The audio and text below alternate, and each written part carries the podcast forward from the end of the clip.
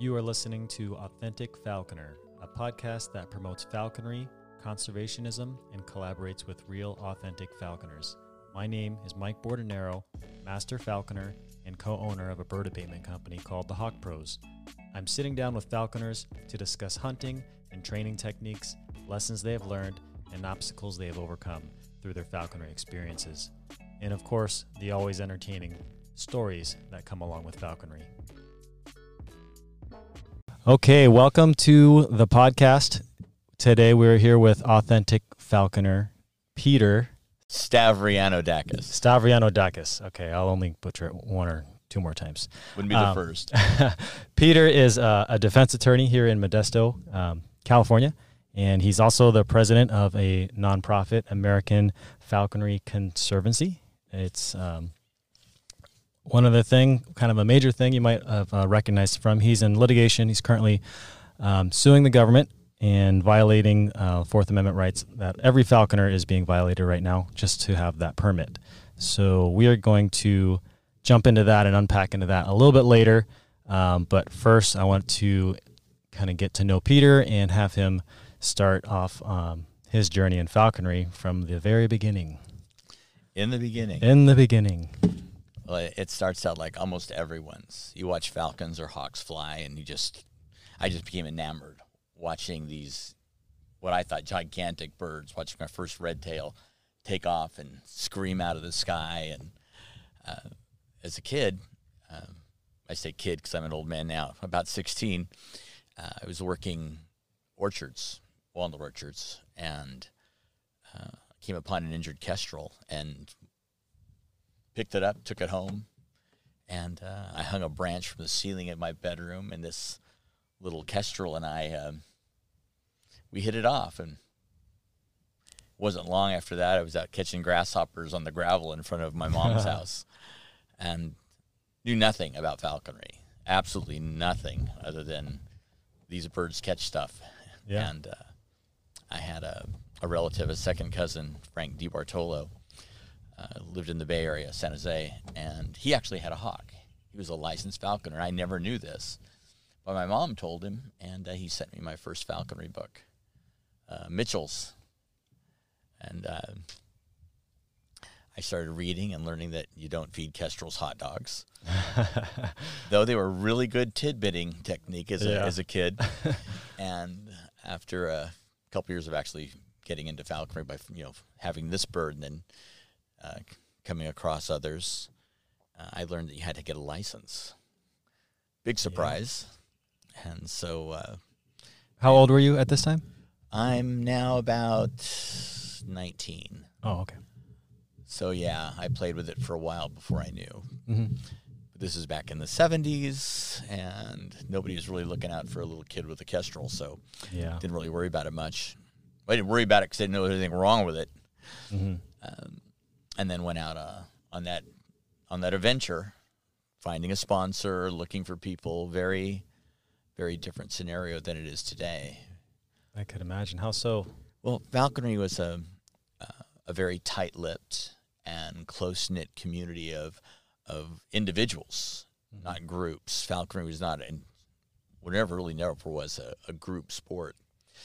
And I went through lists and found uh, a falconry book here, uh, uh, California Hawking Club magazine, an old paper stapled together uh, journal, and in it it had a list of a couple of members.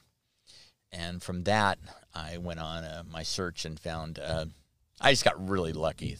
The very first guy I found uh, was Richard Lawson, Dick Lawson, and he's a great guy, and we still communicate to this day. And he said, "Well, he lived up in Farmington. He goes, well, if you want to come out and, you know, we'll talk." And so I drove up, and I had a little 914 Porsche, and I got out of the car, and he looked at me, and he goes, "Okay, let's go." And he took his Tercel Goshawk out, and we went down the railroad tracks, and up gets this Jack, and it took after it. We took after them, and and uh, we talked for a bit, and he goes, "Oh no," he goes, "No, I'm going to sponsor you."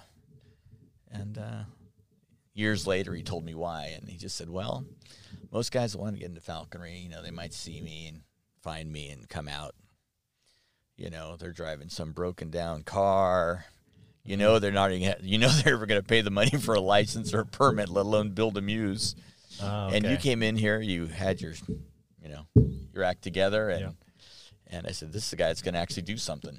And you know, That's great. we've been friends uh, ever since, and That's funny. His first reaction was he kind of gave you like a pre-qualification to see if you can afford falconry. well, he wanted to just check it out. Is Yeah. this guy? Am I? Is this guy worth wasting my time? yeah. And then I'm we sure- learned, I, you know, I came all the way out just to hang out with him and Hawk, and I assure you, uh, you'd have to be deaf, dumb, and blind not to sense my excitement Yeah. and the intensity. I, and so, uh, and he was great because Yeah. he was pretty much hands off. If I had a question, he'd ask me. Um, he wasn't uh, dictatorial Yeah. type of a, a person who's trying to control what you do and how every how every move you make must be just a, their specifications. Um, I think when he started, there probably weren't very many rules or laws or Oh, okay. things of that nature. Because it was he had some years on me, and uh, I hope I'm still kicking like he is. but he's a great guy, and and uh, That's pretty incredible. Yeah. So that you still have a good relationship with him. You said is Oh. he still hawking or is he? he's not. Uh, he came. He's had a couple of difficulties health wise, and Oh, okay. not going into any details about my friend's personal life. Uh, Yeah. He said, "I just don't think I'll be able to do what it takes to uh, to fly a hawk." Okay. Well, Yeah, it is what it is, but that's great. That's awesome. Yeah. You know. But we're still in that- touch, and he still likes to hear the stories and Yeah, asks about all the old guys that that uh, he introduced me to, and then Mhm. and I hung around with. Great guy. Um, so he had a goshawk on your first flight. Didn't that kind of spoil it for you? That's like one of the like most exciting birds to see chase, and that you can't fly a goss until. Well, I don't know what were the regs back then. the Could you Reds back then were it was still red tail kestrel. Okay. Yeah, it was still, you know, you have to drive a pig before you can ride a horse, which Yeah. was ridiculous. And I'm not taking anything against kestrels or red tails. I loved flying like little kestrel when I had them, and Yeah. and uh, I had a ball with red tails. I had an absolute ball with them. But uh, there are some crazy little notions about.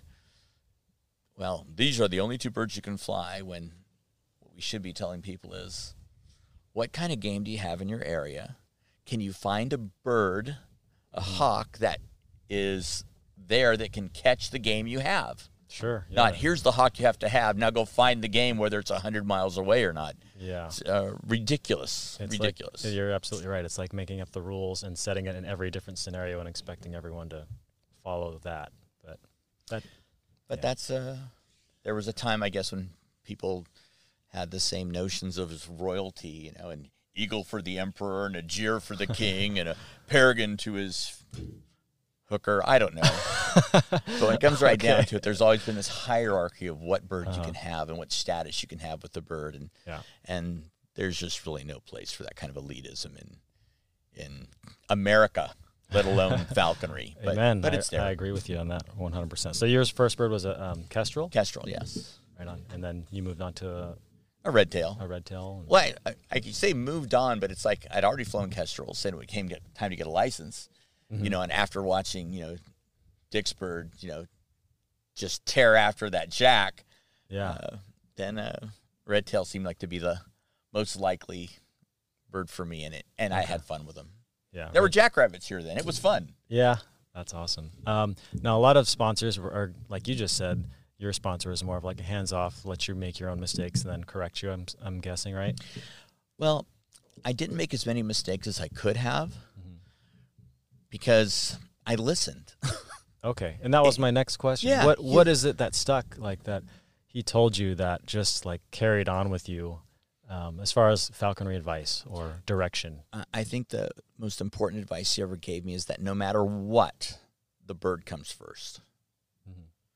The health of the bird comes first over your wants. That getting a bird super sharp so it'll chase and tear after something is not as important as you maintaining a healthy bird. Because a healthy, strong bird will catch things. Yeah, And uh, the idea of a bird dying on you. and it's the right thing to do. You're It's right. the right Yeah, thing to do. It is the right thing to do. A lot of people get caught up. And uh, he also impressed upon me the time. It's like if you're not going to spend the time, then maybe this isn't for you. and uh, at the and at the time that was a huge consideration for me. I was young. I was um, just opened a, a, hair salon. I had a, a, farming little operation. I was sharecropping.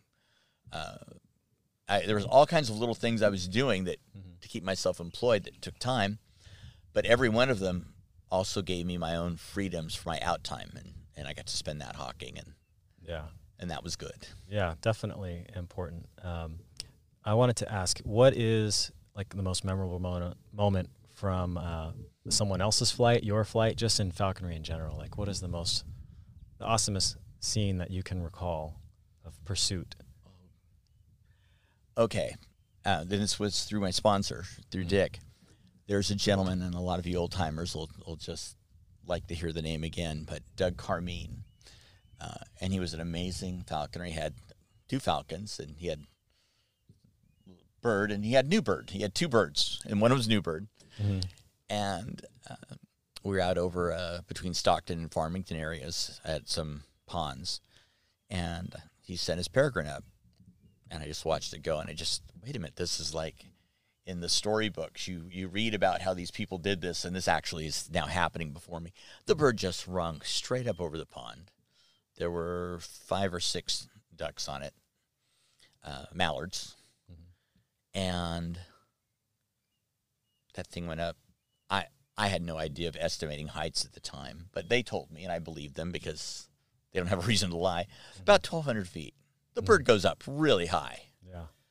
and then we flush these birds, and this bird just straight down vertical. There is not 91 degrees, not 89 degrees, just dropped out of the sky. It smashes this duck, and we were maybe 80 feet, 90 feet away from the Whoa. impact point. Yeah. And it smashed it, pulled straight up. And I guess this one about 300 feet without beating a wing mm-hmm. and came back down and took a second bird. Oh my gosh. What? And you know, you stand there, you know, your jaw's like this and Yeah. And and for Doug it was like, yeah, he's a good bird.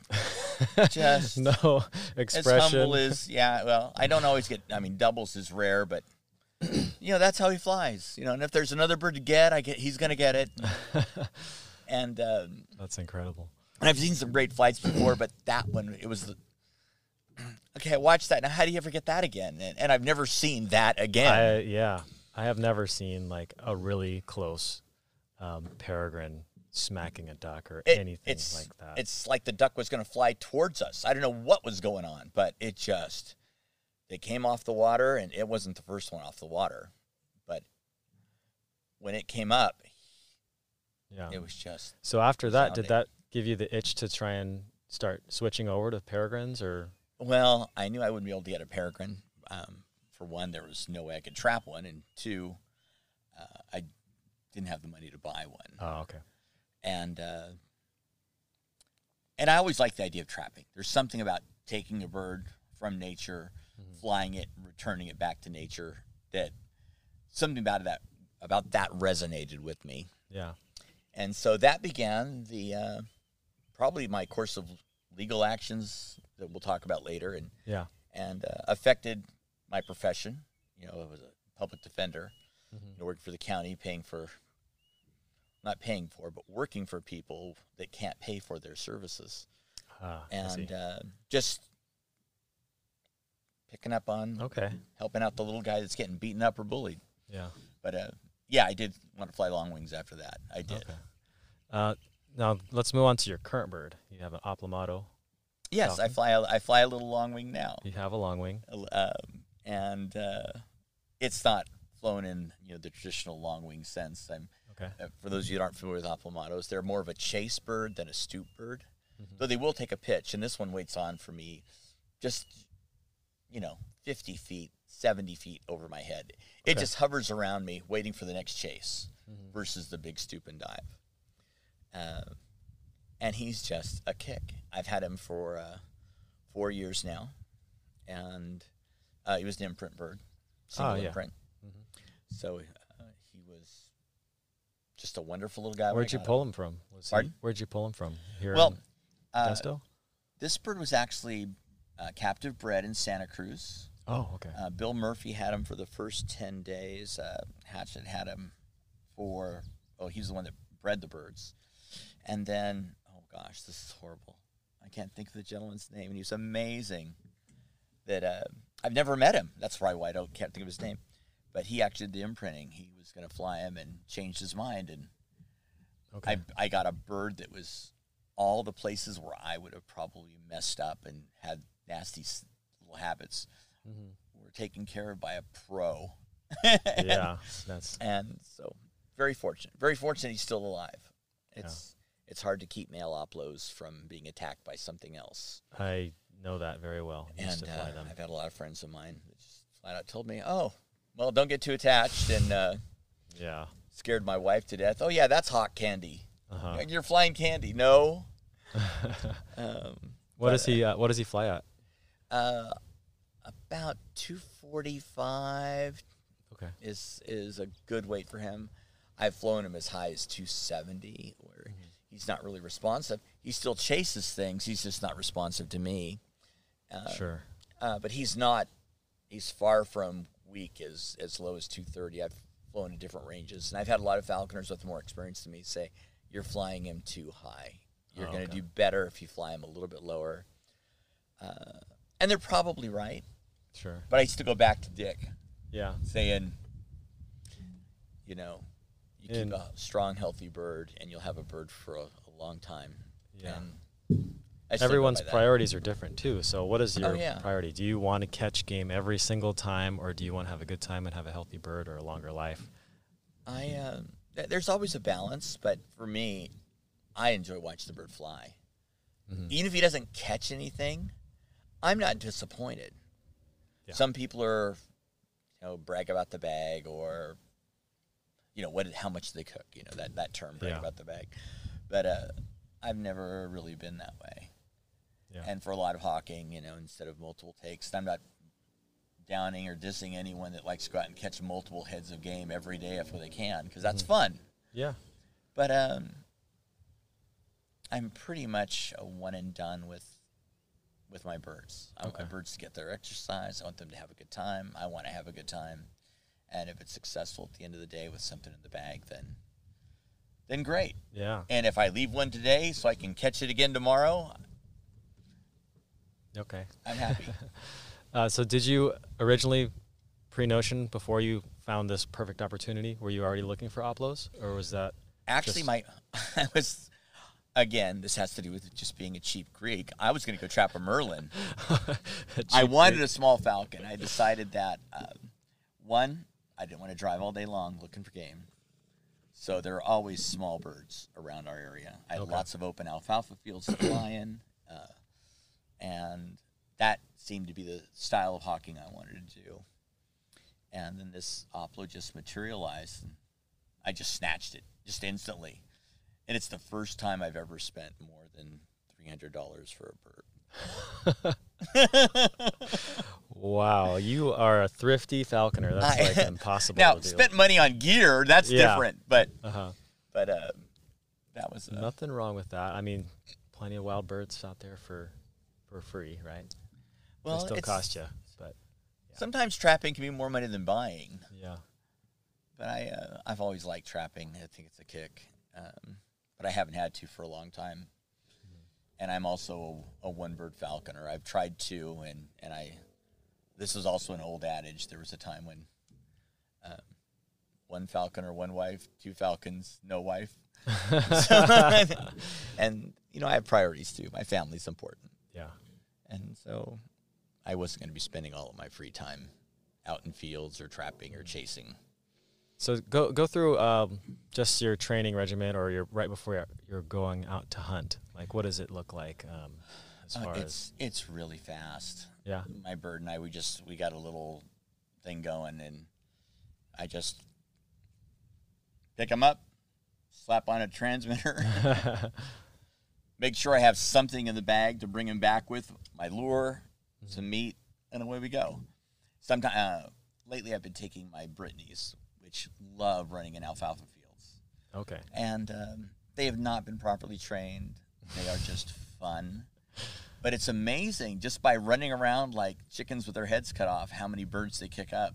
Yeah. And and my falcon, Alp, he stoops my my dogs. Can't get him to stoop to a lure, but he'll stoop a dog, and he no problem. But he knows the birds are coming up around him, and so when they're not doing anything or getting what he wants, he'll just fly over and take a pot shot out of it, Yeah. then fly back over again and wait. But It's really funny how the dogs, um, falconry and the dog relationship, like the birds pick up on that pretty quickly, and they just follow the dogs because they know that's the source. That's where they're coming from. Eh, well, the crazy thing is, is they're bird dogs. And the hierarchy of, of all other types of hunting, it's man, dog, bird. And the dogs respect you, but they're after that bird. Yeah. But your hawk, it's sometimes me, sometimes the bird. Uh-huh. but the hawk, the dog is always at the end of that train, and the hawk is always above it because they respect the hawk. Yeah. And it's one thing for if you have a you know a, a big like a goshawk that could actually do some damage on a snout. I've got this little tiny guy that weighs you know roughly eight ounces, a half a pound, Yeah. and he's the shot caller. so That's so funny. I have a Brittany. They are very sweet dogs. They are we love ours. very sweet dogs. And you can yeah. see out here in the river, they spend their afternoons. We come out here and Yeah. I sit out in the sand and let them run up and down and splash in the water. And when we ride our horses, the dogs come with us if it's around the ranch, and Oh yeah. I the dogs gonna- run. And I was wondering, do you ever um, ride horseback and fly your bird? I know I've tried it. My hawk does not like my horses. Oh, okay. There's something. I I mean, it's a huge animal, Yeah. and so that was one of the things I was going to do. And there are people, uh, famous people, Yeah. that, Harry that do it. And Yeah. I probably didn't start that young, young falcon out on the horse. And if I was going to do it over again, I probably would have spent some of those first months just riding. And I've done it. I've taken him out and ride. And he'll sit there, but he won't come back with me on the horse. Okay. And then there's also the complication is if you catch something and have to get off the horse, then you've got to worry about a horse loose Oh yeah. and a bird out and a dog out. and I uh, didn't even think about that. It's whole coordinating new, uh, all the critters. Yeah. Dog and a hawk's enough to coordinate. Dog, hog, and horse. Yeah. It's. I could see. I'm not that good of a juggler. Yeah. Well, that makes sense. This is Mike with a quick message. Make sure to subscribe. You won't want to miss out on our upcoming interviews, and also check out the full experience on our YouTube channel, Authentic Falconer. You won't regret it. And now, back to the episode. Got to have that all dialed in if you're going to go. Um, I wanted to jump into um, Pacific Legal Foundation is who represents you in Yes. the litigation, and it's your case versus um, Fish and Wildlife.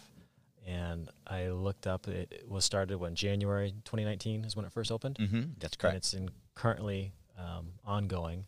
But the um, basically, you're challenging the government to change the laws that are infringing upon our Fourth Amendment rights. So, go ahead and explain into detail better than I.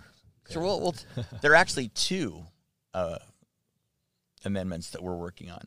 Okay. We have the free speech amendment, which we'll go into, but the Fourth Amendment is what brought me to Pacific Legal Foundation, and basically that keeps you free from unwarranted searches and seizures in your home without a warrant. And falconry has this unusual little tag along um, because it was originally a federal permit, and all federal permits back then when falconry began, uh, as far as licensed falconry began, had a clause that if you had a federal permit, you could be inspected without a warrant. And this makes sense because it's like tobacco, alcohol, and firearms. Well, if you're making guns and ammunition, you might get a random inspection without a warrant. Uh, if you're in the healthcare industry, for example, uh, someone might come inspect your hospital without a warrant to make sure that you're sanitary, uh, and all anything else that might deal with health. Uh, alcohol goes without saying. If you're distilling spirits, we're going to be able to come in and check and make sure that every every bottle, every ounce is accounted for, so they're getting their revenue. Well, falconry is a personal thing. It's an individual sport. has nothing to do with public safety. It has nothing to do with making sure that the world is free from people making illegal alcohol or building bombs. Yeah. Uh, but because that little caveat, all federal permits require inspection, it attached onto falconry. And in addition to that, attaching on, there were some in falconry in the beginnings that also, we have nothing to hide, and to keep our port, sport pure, you can come into my home anytime you want and see what a wonderful man I am, or woman, but I'm sure it was men at the time. Yeah. Probably white men, probably rich white men. Um, but that's how that came about. And then uh, the feds gave it over to the states when they gave up the permitting process. But the states glammed on to that chance to get into our houses without a warrant. And so that's the the basis Yeah. for the, the that part of the lawsuit. And then I had a, a personal interaction of a search without a warrant, in which I was arrested, handcuffed, thrown in a game warden's car. And that also had to deal with my love for long wings because when I became a general, I decided to get a permit to trap a prairie falcon out of Nevada. And Celeste Cushman, which is a game warden's name that only old old time falconers will know, um, issued me a permit, gave me a letter to go to Nevada because Wow. I wasn't a general let yet. Uh-huh. And then uh, as soon as I became a general, which was just moments before the trapping season was going to end, I already had my Nevada license, hunting, Nevada uh, falconry license, Nevada trapping permit, uh, band for a Nevada prairie falcon, export permit so I could take it out of the state of Nevada. And when I asked for my import permits, Celeste Cushman said, We don't issue you the permit until you have the bird. Okay. And I didn't know any better. Uh-huh. And so I trapped the bird, had a game warden in Nevada ban the bird, had all my permits in place, called California, Sacramento. Uh, I have my bird now. I'd like to bring it to the States. I need my import permit. Said, it's okay, bring it on in and we'll send get your permit. Sure. So I come in. And after about three weeks of multiple phone calls, my permit's not here yet. Uh, they sent a game warden, said I had illegally transported the state lines and brought a falcon across the state lines with a penalty of $25,000 and five years in federal prison. Whoa. So um, that's how that, that all began, all without a warrant. Was it the Utah game and warden that came? It was over? California. It was California that. Yeah, because Nevada was happy with me bringing it over because I had an export permit. But oh, okay. the import permit, the one that allows it into the state, Oh, I see. didn't. Okay. And that was withheld on purpose. And uh, fortunately, they had no evidence that I had done such a thing. and this is before you were involved in law, right? Oh, way before. Yeah. Way before. So do you think that kind of steered you in the direction of where you're at now? It helped because right then I knew that law enforcement has powers. Yeah. and they exceed, which is just the nature of the beast. You always exceed the power you have, hoping you can get a little more. But um, Fish and Wildlife is notorious for thinking they're above the law, that they are the law. And I've repeatedly seen this type of behavior. In fact, the game warden that arrested me used to bring hawks to my house to rehab because he didn't want to mess with them. Really? So I was on a one-on-one. Hey, what's going on? How are you doing? Basis. Well, it's like, what did you bring for me to feed today? That kind of a thing. And he brought over handcuffs. Oh my gosh. Wow. And that's um, another thing. When you started this um, litigation, I heard about it, but I didn't know too much about the detail. But I heard from other falconers at falconry meets just the kind of overall feel, and they're like, they wanted to stay out of harm's way. They didn't want to ruffle any feathers. They don't want to be the next target. Um, so a lot of people kind of distance distance themselves from the whole um, litigation. Oh, and me too. Yeah, and I can imagine you as well. That's Since you- okay. Lovers, haters, I don't care. Bottom line, we're all going to benefit when this is over. yeah, That's just, and uh, I didn't do it for thanks and pats on the back. I did it it's the right thing. it's the right thing to do. Yeah, and um, the uh, the other thing that I saw in the lawsuit, it also affects your wife because you're married. They're infringing on her rights just because she married a falconer. That that's exactly correct. Um, Katie's also Catherine's a plaintiff in the case. Here, I, uh, not voluntarily, it's either sign this document or we take your bird away, um, are, you know, essentially, in, in the eyes of this law, have forced to give up a constitutional right to get a permit, which is illegal. That in of itself is illegal. Uh, but my wife never signed such papers. She isn't a falconer. But if I'm not home, that's her house too. And she has no protections from fish and wildlife because they don't think that the Constitution applies to anyone who lives with a falconer. So, and that's no way to live, wondering, Yeah. you know, who's the next person going to knock on your door. Yeah. So, uh, and are they going to be armed? And for those of you that watched the video, you you would have seen Fred Seaman. What happened to him? Three armed guards, you know, three armed game wardens come in. One demands him out of the house, then blocks the front door so he can't even get back into his own home. And they keep him out in his underwear for 45 minutes. Bulletproof vests to do an inspection. Armed to the teeth to do an inspection. You need a clipboard and a pencil to do an inspection, Yeah. all without a warrant. And didn't he schedule an inspection with them? They called to schedule it. on that date, uh, when you move facilities or change facilities, you're supposed to say, I've relocated. Come look at the same stuff I had at my old house at the new house. And so he had actually called in, set up an inspection.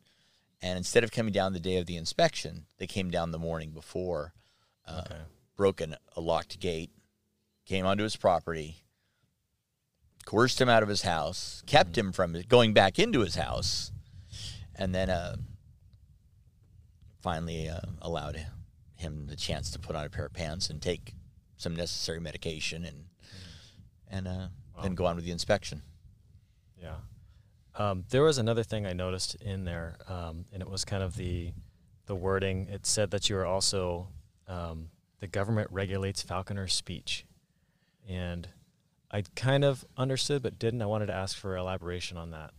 Well, if you give a talk about falconry, uh, a falconry exhibition per se, go to a school, go to a Boy Scout, Girl Scout, little organization, someone asks you to speak about your bird and bring it and show it to some kids.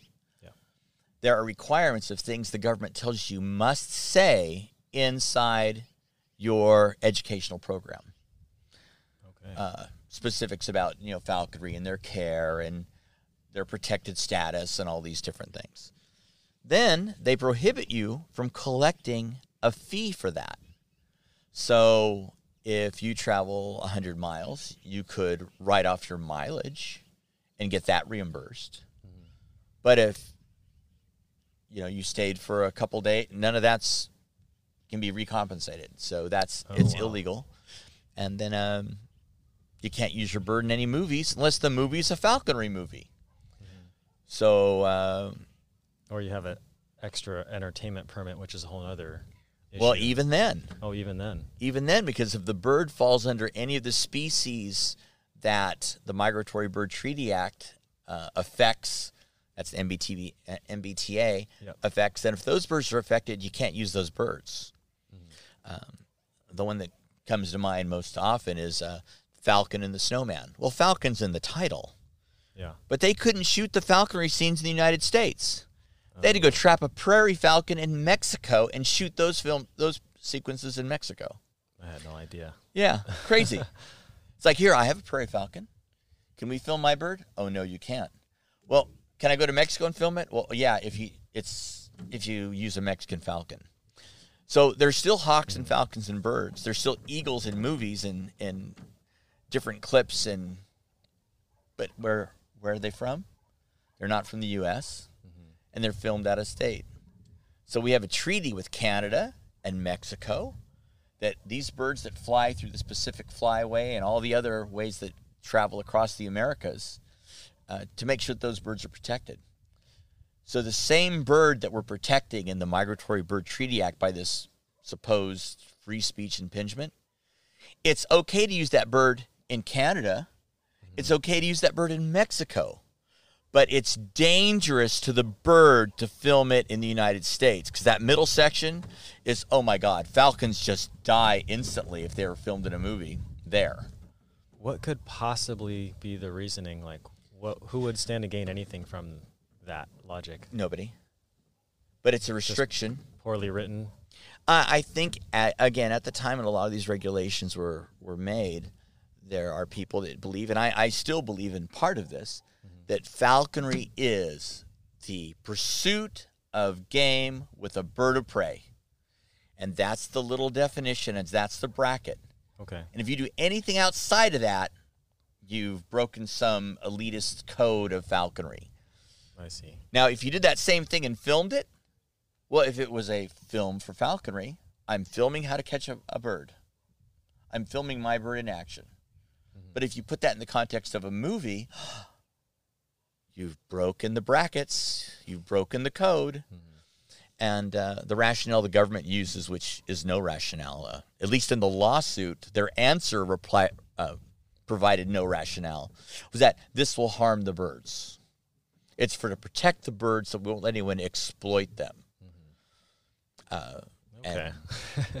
yeah, it definitely is uh, contradictive. Um, I wanted to ask you. I had some questions from someone um, on Instagram, and he wanted me to ask you these things here. So let me find it real quick. And so he wanted to ask me about if you knew anything about um, the spa permit, the special purpose abatement permit, and how um, abatement um, people cannot use apprentices in certain states um, because supposedly it goes against the the state laws. I'm not the best versed, but I can share this with you. I, I don't fly abatement birds. I've Okay. never uh, had a situation in which I would ever be hired to do so. Though I've used birds to chase uh, things off my own property, that's a different story. Yeah. But there's this concept that an apprentice can only fly these two specific birds, and in Yeah. different states it's different. Alaska used to be able to fly goshawks as an apprentice because there are more goshawks there than red tails. It's about a quantity, and I guess the fish and game department says, so what if we lose a red tail to a, an apprentice that doesn't know how to feed a bird? Another one will come along. The mortality rate's so great, and there's so many. Uh, but the fact is that every state has different rules about how they want to treat uh, abatement, the use of falconry birds for abatement. Uh, it's not really that logical at all why an apprentice can't fly any bird that his the abatement permit has. Because basically, you're doing the same thing regardless of what bird it is. You're putting a bird up in the air. You're watching the bird as it chases away whatever uh, uh, predating creatures out there eating your grapes or berries or whatever that might be, and then you're bringing it back. Yeah. So there's there's no real logic to it. I mean, The um the spa permit is a federal permit, and then the states have their own laws. So does the states trump whatever the federal permit says? Is that how that works? well, not necessarily. The restrictiveness of a state law can be greater than that of the feds. Okay. It can't be less than that of the feds. So the feds say you Oh. can't do this, Okay. That makes. but you can do all these other things. And the state can say, well, you can't do this, but I'm also going to prohibit this and this. Okay. It's the uh, So that's what's the happening in this yes. specific scenario. and that's not Yeah. spa related. That's as a general rule of law. okay. You can't be less restrictive than the federal government. All right. I think the only place where that's actually happened uh, is in our marijuana laws because the state, the feds restrict completely, but states aren't as restrictive. Um, they're just not doing anything about it. Yeah, that makes sense. Okay. Um, the other question, kind of tailing back to um, retaliation based off of ruffling, you know, challenging and suing the government. Is there any worry that either state or federal could come back and try and do something, let's just say as drastic as taking falconry away or anything in between? They have flat out threatened that. Really? at meetings that I have been at, where I've gone to commission meetings, uh, Fish and Wildlife for California commission meetings, and they just flat out said, "Look, we don't have to work with you guys. You've been doing this for a while. We think falconry's cool, basically, but you know, we could just take falconry away from you." That veiled threat. Uh, that bullying type of behavior and comments that are made by people in the upper management of Fish and Wildlife, both the Game Commission and through their enforcement branches, uh, it's just another form of bullying and intimidation. And could they? Quite frankly, I don't think that they can get away with it. Uh, the feds permitted it. It's permitted under migratory burden. Uh, uh, the MBTA permits it. Uh, and one of the issues is is that this is a cultural activity that is 20 times older than hunting with a gun. Think about it. How long has gunpowder been around? How long ago did they carve falcons on fists in the Pharaoh's tomb? Yeah.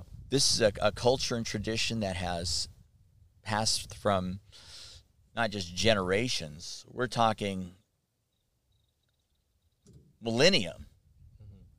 And for one agency to say, well, under the Migratory Bird uh, Treaty Act, we're going to take away falconry because we think it's bad for the birds, when there's no scientific evidence that falconry has any impact, any negative impact. If anything, we might not even have peregrine falcons alive in this whole continent if it wasn't for the birds, falconers' birds, that were donated to breeding projects for re release into the wild Yeah. or the eggs that were snatched out from wild birds with eggshells too thin to survive that were replaced with captive bred birds that were falconers birds because nobody else was breeding them but falconers.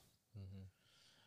So to reintroduce into the wild what might have been lost and to say you can't have it, thank you for reintroducing it, you can't have it again, when there's absolutely zero, zero impact is just ludicrous. Yeah, falconry does a lot of good for the sport and for just the environment as far as keeping birds alive, helping people.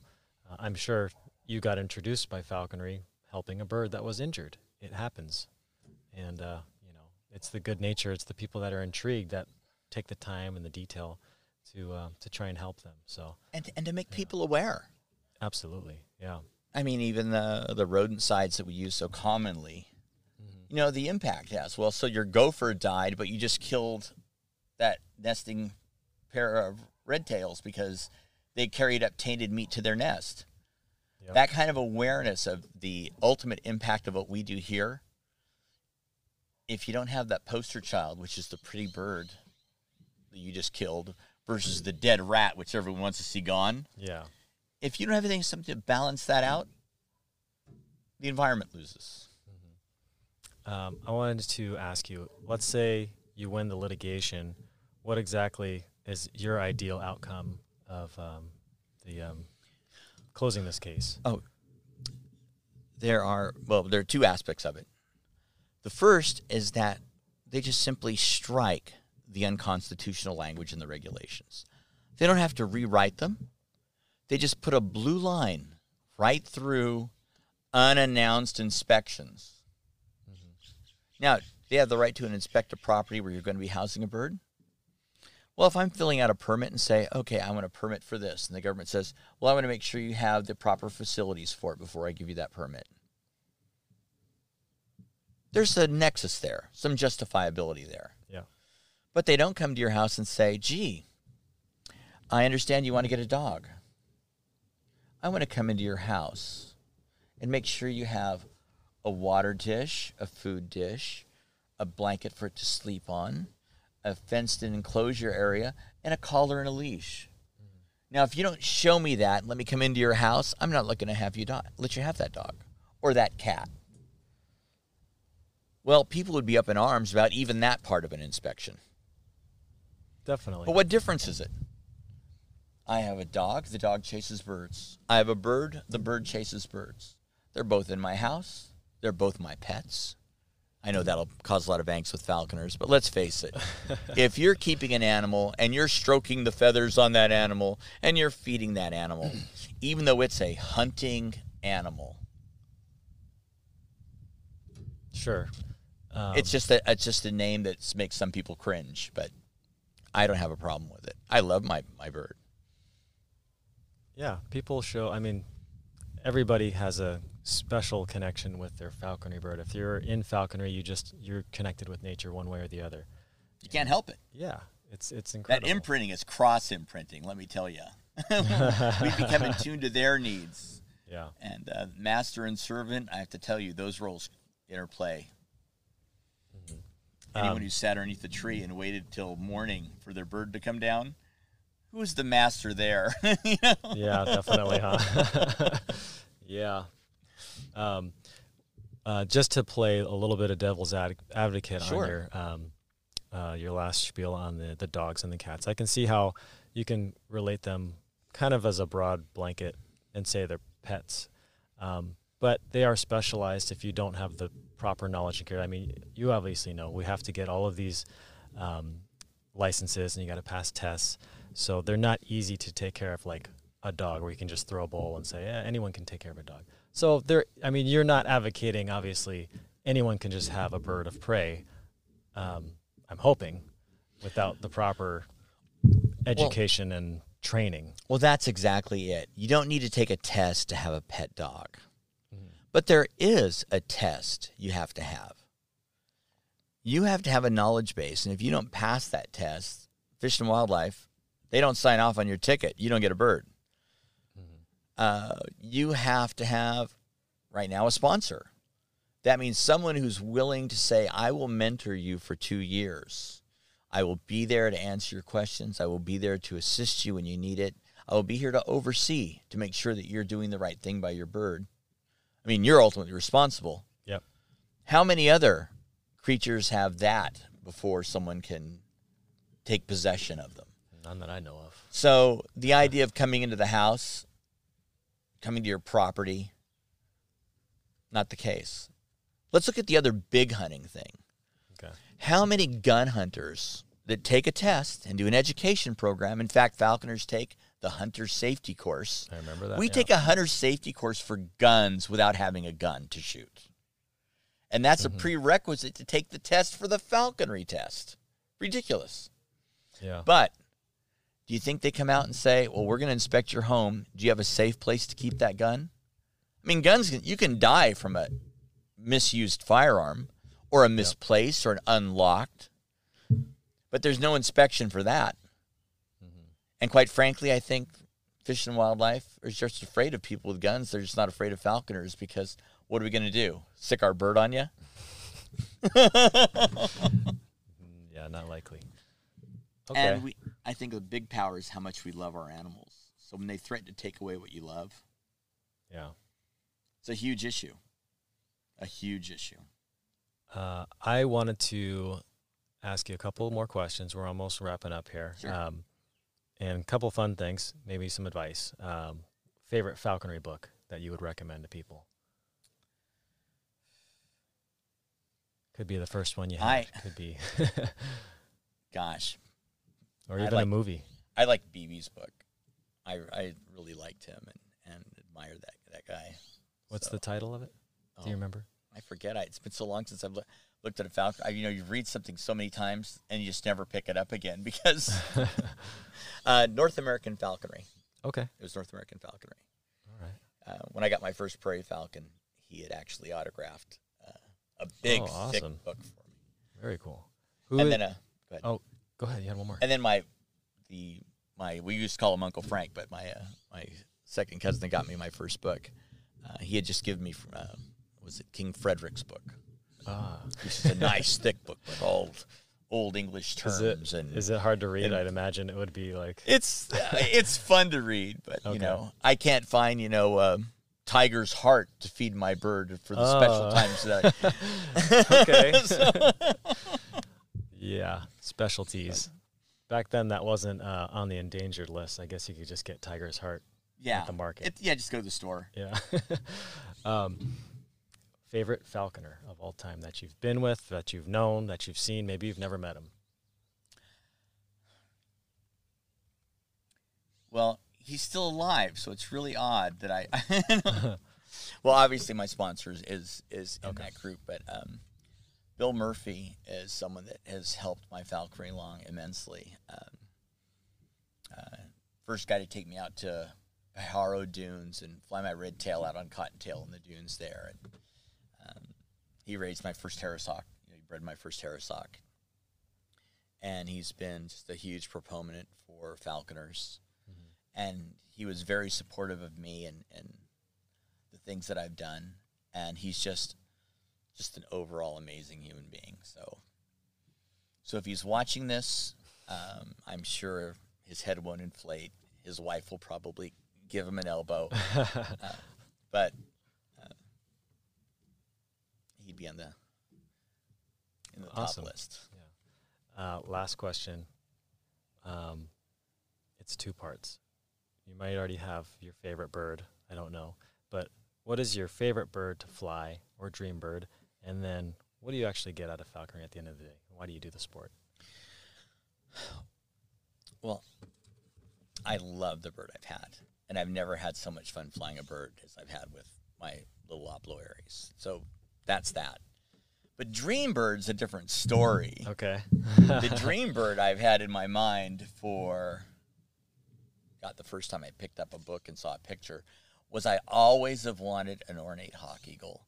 And Oh, I am man. not alone in that. And Yeah. it's like, yeah, it's like everybody, you know, wants a Ferrari or whatever, but but the ornate hawk eagle was the, the bird that just captured me when I first saw a picture.